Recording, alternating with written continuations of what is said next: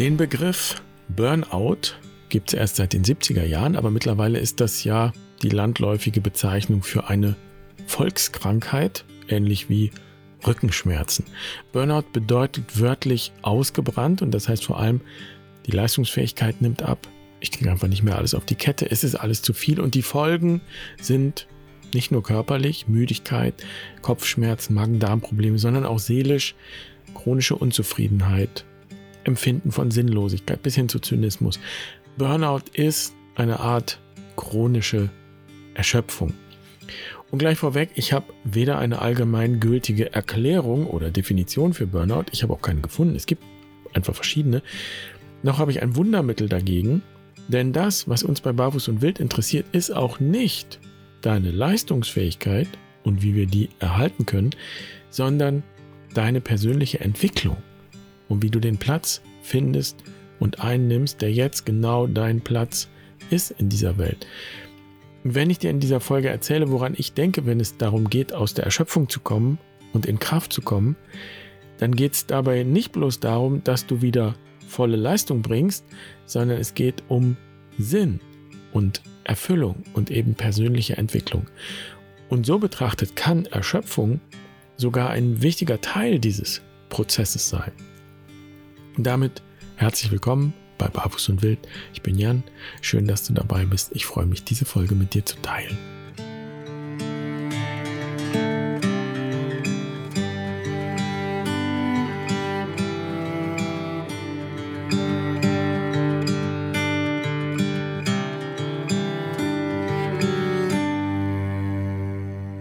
Neulich habe ich ein Interview gelesen mit Dr. King Lee, einem Arzt aus Tokio, dem Erfinder der sogenannten Forstmedizin und dem Begründer des Waldbadens. Kingley ist Umweltmediziner und er hat sich mit den Auswirkungen der Umweltverschmutzung und unseres modernen Lebensstils auf die Gesundheit befasst und hat entdeckt, dass ein Aufenthalt im Wald Stress reduziert und uns gut tut. Das ist im Grunde nichts Neues. Das hat ja schon Hildegard von Bingen vor 800 Jahren empfohlen, sich täglich mit der Grünkraft zu verbinden, wie sie es sagt. Dr. Kingley drückt das so aus, geht in den Wald, schnappt frische Luft und schnappt im gleichen Atemzug eine ganze Menge Glück und Gesundheit. Klingt sehr schön. Und wenn man heute nach Waldbaden googelt, dann finden sich eine ganze Menge Angebote. Ein Journalist hat sich sogar den Begriff im Waldsein schützen lassen als Marke und hat gleich mal ein medizinisches Institut gegründet. Soweit, so gut. Und dann erzählt Dr. King Lee auch etwas von sogenannten natürlichen Killerzellen, die es braucht, um die bösen Zellen, zum Beispiel Krebszellen, zu beseitigen. Und ein Aufenthalt im Wald fördert die Aktivität unserer Killerzellen. Und das hat mich dann etwas stutzig gemacht. Ich finde die Metapher auch etwas martialisch und hätte einen anderen Begriff gewählt. Und ich könnte jetzt auch andere Therapieformen in den Blick nehmen, aber natürlich nehme ich das Waldbaden in den Blick oder auch andere Formen der Naturtherapie, weil wir ja bei Barfuß und Wild selbst Auszeiten in der Natur anbieten und übrigens auch oft mit der Frage konfrontiert werden, ob das Therapie ist, was wir da anbieten. Und das ist es, was ich generell wahrnehme. Viele entdecken gerade die Natur als Heilmittel und benutzen sie auch praktisch als Heilmittel, als willkommenes Mittel, Krankheiten zu bekämpfen. Mit Killerzellen eben. Oder eben um sich gegen Krankheit, äußere und innere, also auch Depression und Erschöpfung zu wappnen. Und letztlich, und das ist eben der Punkt, der immer wieder auftaucht, letztlich als Mittel, um die eigene Leistungsfähigkeit zu erhalten und wiederherzustellen. Und das ist ja auch eine nachvollziehbare Logik in einer Leistungsgesellschaft, in der nichts schlimmer ist, als die Leistungsfähigkeit zu verlieren. Und wenn ich diese Voraussetzung annehme, ist natürlich jede Therapie willkommen, die mich vor dem Verlust der Leistungsfähigkeit schützt, die mich vor dem Ausbrennen schützt und meine Arbeits- und Leistungsfähigkeit erhält oder wiederherstellt. Und das ist ja wahrscheinlich auch der Grund, warum das Waldbaden in Japan zum Beispiel von der Krankenkasse bezahlt wird. Weil die Leute dadurch gesünder und stärker sind und ihren Platz wieder einnehmen können. Ihren Arbeitsplatz vermutlich. Und das ist kein schlechtes Ziel, das will ich gar nicht sagen. Das ist ja nicht falsch. Es ist ein bisschen einseitig. Das heißt, Ich habe den Eindruck, wir verlieren in unserer Kultur das Bewusstsein für die Graustufen. Wir sehen immer mehr schwarz-weiß. Entweder bin ich glücklich und zufrieden und leistungsfähig oder ich bin leistungsunfähig und depressiv und unglücklich. Und dabei ist ja völlig klar, dass nicht jede depressive Verstimmung schon eine chronische Depression ist oder auch zu einer wird. Also zu einer Krankheit, die einer ärztlichen oder gar medikamentösen Therapie bedarf. Ich würde sogar sagen, Depression gehört ja auch zum Leben. Genauso wie das Alter auch keine Krankheit ist. Und es ist ein bisschen paradox, wenn dann mit Naturheilmitteln das Altern aufgehalten werden soll. Das ist ja eigentlich völlig unnatürlich. Denn alle Lebewesen altern. Das Altern ist keine Krankheit. Es kann mit Krankheit und Leid verbunden sein. Und so kann es auch bei Depression und eben Burnout sein, was ja eine bestimmte Form von Depression ist. Kurzum, grundsätzlich ist Depression und auch Erschöpfung nicht etwas, was zu beseitigen wäre, sondern was dazugehört. Wer das Lebensrad kennt, mit dem wir arbeiten, weiß, dass der Westen im Rad, der Abend oder der Herbst, genau für dieses Erschöpftsein, für dieses Ausgeschöpftsein steht, für ein in sich gehen und in sich gekehrt sein. Und das ist nicht nur mit schönen Gefühlen verbunden, sondern das konfrontiert und fordert auch heraus. Und Depression an sich als Diagnose ist ja auch ein recht junger Begriff, der sich erst im 20. Jahrhundert verbreitet hat. Vorher sprach man von Melancholie. Und dieses Wort ist ja nicht ausschließlich negativ konnotiert.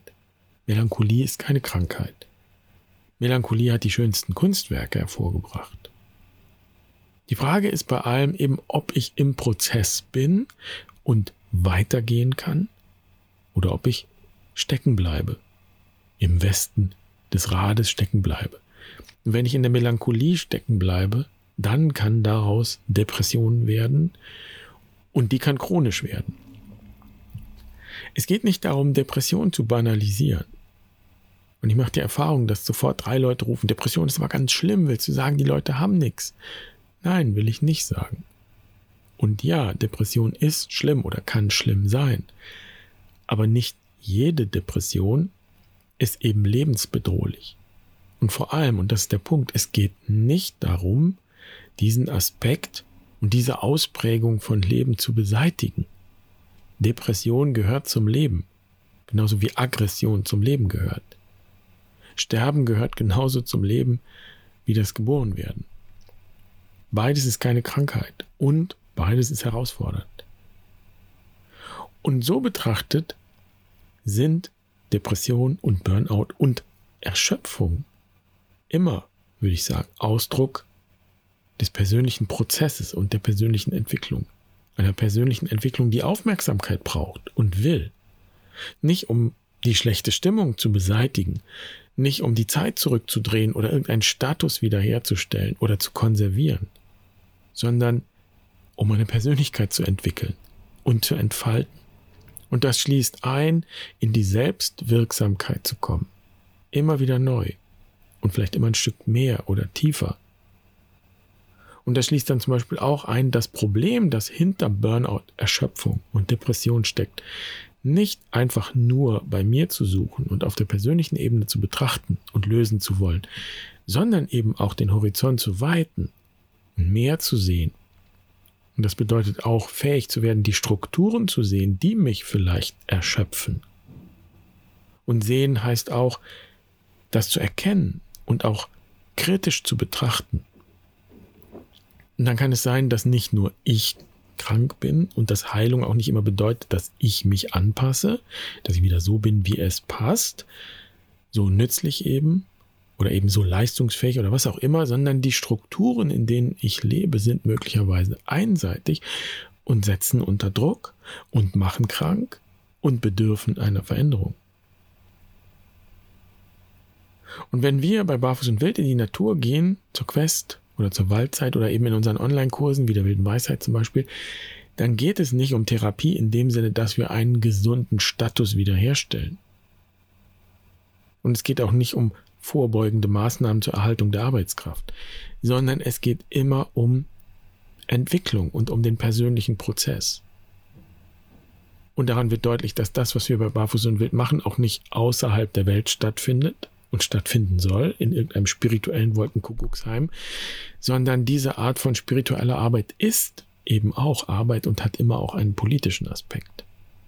Und das wäre ja mal eine interessante Frage an Dr. King Lee, der entdeckt hat, dass die frische Luft im Wald uns wappnet gegen negative Umwelteinflüsse. Man könnte natürlich auch fragen, inwieweit uns ein Aufenthalt im Wald auch befähigt, diese negativen Umwelteinflüsse an sich zu erkennen und die zu heilen. Eigentlich die Natur zu heilen. Die Natur ist dann nicht mehr nur Mittel zum Zweck, sondern wir sind Natur. Und es geht letztlich um unsere Heilung im umfassenden Sinn. Denn wenn das so weitergeht mit den negativen Umwelteinflüssen, gibt es vielleicht bald keinen Wald mehr, in dem wir Wald baden können. Ich mache jetzt mal einen Schnitt, denn ich möchte das nicht weiter vertiefen, so spannend das auch ist, sondern ich möchte vor diesem Hintergrund jetzt nochmal zurückkommen zur Erschöpfung und zur Frage, wie komme ich in meine Kraft.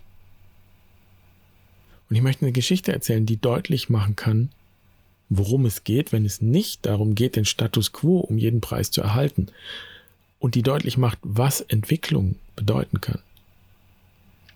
Es ist eine franziskanische Geschichte. Ich habe sie bei Helmut Schlegel gefunden und die kommt, wie Geschichten das so an sich haben, ganz unscheinbar und unspektakulär, ja fast naiv daher. Aber die Geschichte hat es Faust Dick und genauso Faust Dick hatten es Franz und Clara von Assisi, wenn man genauer hinschaut und hinhört. Die Geschichte handelt von Franz und Clara von Assisi. Die wollen sich nach langer Zeit wiedersehen und verabreden sich in einem Tal. Dort aber fließt ein Bach und führt viel Wasser. Und so kommt es, dass zur verabredeten Zeit Clara auf der einen Seite des Baches ankommt und Franziskus auf der anderen. Und obwohl sie nur wenige Meter voneinander entfernt sind, trennt sie der Bach und sie kommen nicht zueinander. so laufen sie also eine Weile hin und her auf der Suche nach einer Möglichkeit, eine Brücke vielleicht, aber es gibt keine. Und schließlich will Franziskus schon aufgeben, da hat Clara eine Idee. Sie schlägt vor, den Bach hinaufzugehen, bis zur Quelle. Da ist das Wasser niedrig und es ist möglich, den Bach zu überqueren. Und so machen sie sich auf den Weg und wandern den Bach hinauf. Und es ist gar nicht so leicht. Der Weg wird steil und anstrengend und es dauert viele Stunden. Aber sie sind doch immerhin gemeinsam unterwegs, wenn auch jeder für sich. Auf der je eigenen Seite. Und schließlich kommen sie zur Quelle. Sie trinken das klare Wasser und es ist eine Köstlichkeit.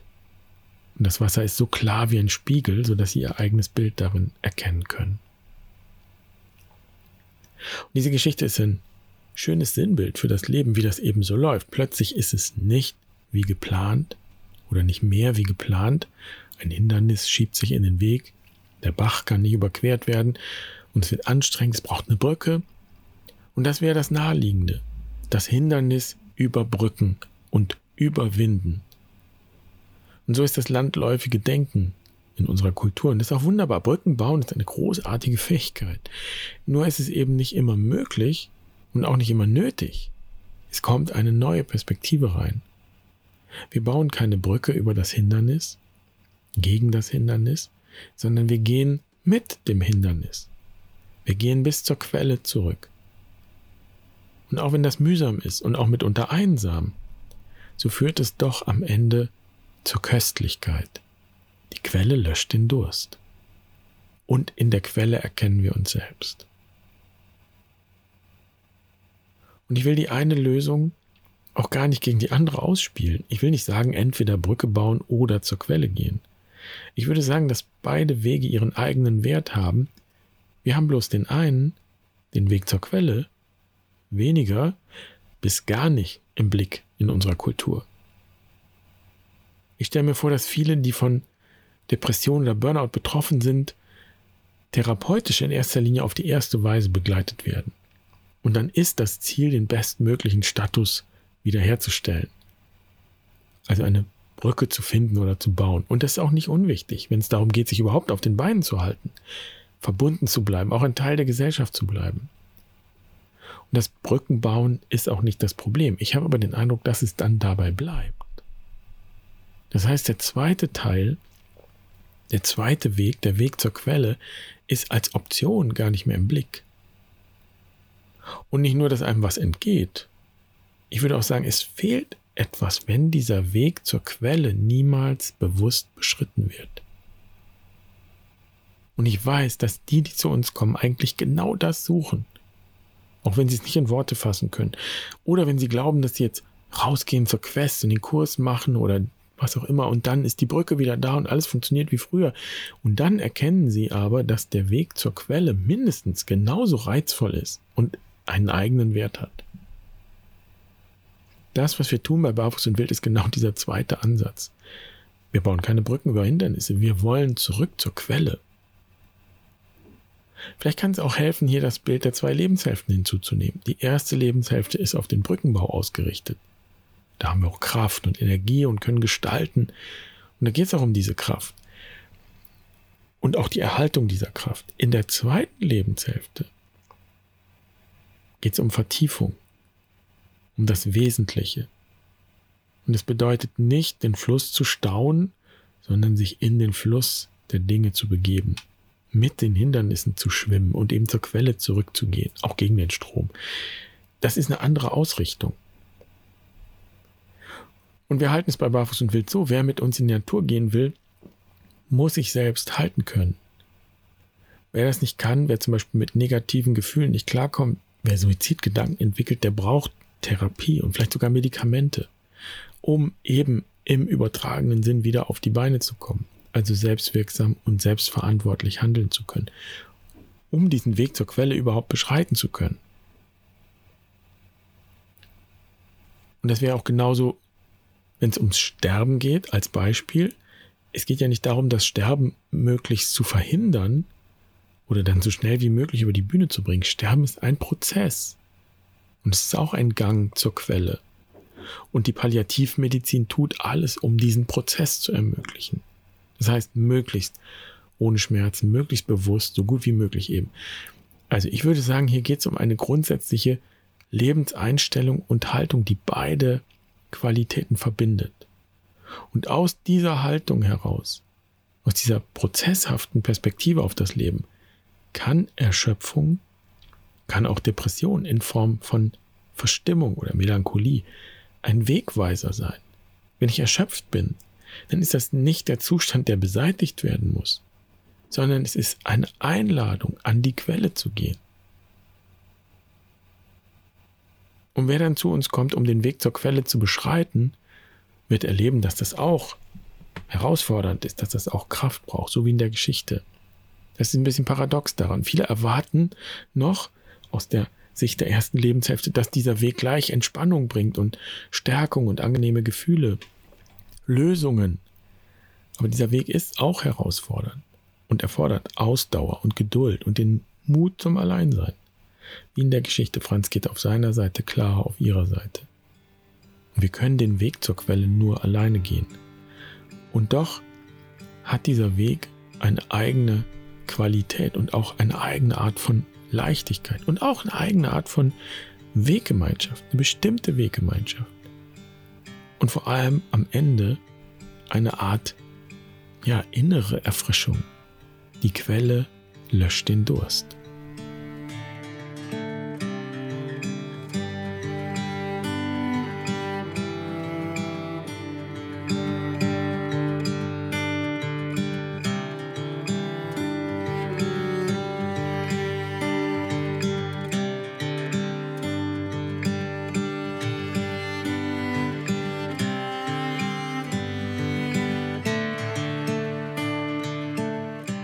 Vielleicht bist du jetzt enttäuscht, weil du ganz konkrete Tipps erwartet hast, die dich aus der Erschöpfung holen. Tut mir leid, die habe ich nicht. Außer dass ich unterstützen kann, was Dr. King Lee und Hildegard von Bingen sagen, wenn du erschöpft bist, geh raus in die Natur, nimm dir eine Auszeit. Das ist gut, um überhaupt wieder auf die Beine zu kommen oder auf den Beinen zu bleiben. Und dann mach nicht einfach weiter wie bisher, sondern nimm die Unterbrechung als Chance als Eingangstür, um tiefer zu schauen, um weiterzugehen, um den Weg zur Quelle zu gehen. Und falls du Fragen oder Anmerkungen hast, schreib gerne in den Kommentaren. Und ich möchte dazu an dieser Stelle einmal sagen, dass ich unendlich dankbar bin für alle Kommentare. Und wenn ich nicht antworte oder sehr selten, dann hat das einen ganz bestimmten Grund. Ich möchte gerne, dass wir bei uns auf der Webseite genauso wie in allen unseren Kursen und Angeboten eine Kultur des Stehenlassens entwickeln. Wer mit uns schon ein bisschen unterwegs ist, kennt das Council, den Weg des Kreises, den wir gehen. Es ist also kein Desinteresse von meiner Seite, sondern du kannst sicher sein, dass ich alle Kommentare wahrnehme. Es geht nur darum, nicht zu diskutieren, sondern sich auszutauschen. Und mein Redeanteil ist hier ja nun wahrlich groß genug. Also in diesem Sinne, schön, dass du dabei warst. Ich wünsche dir eine schöne Woche. Mach's gut. Pace bene.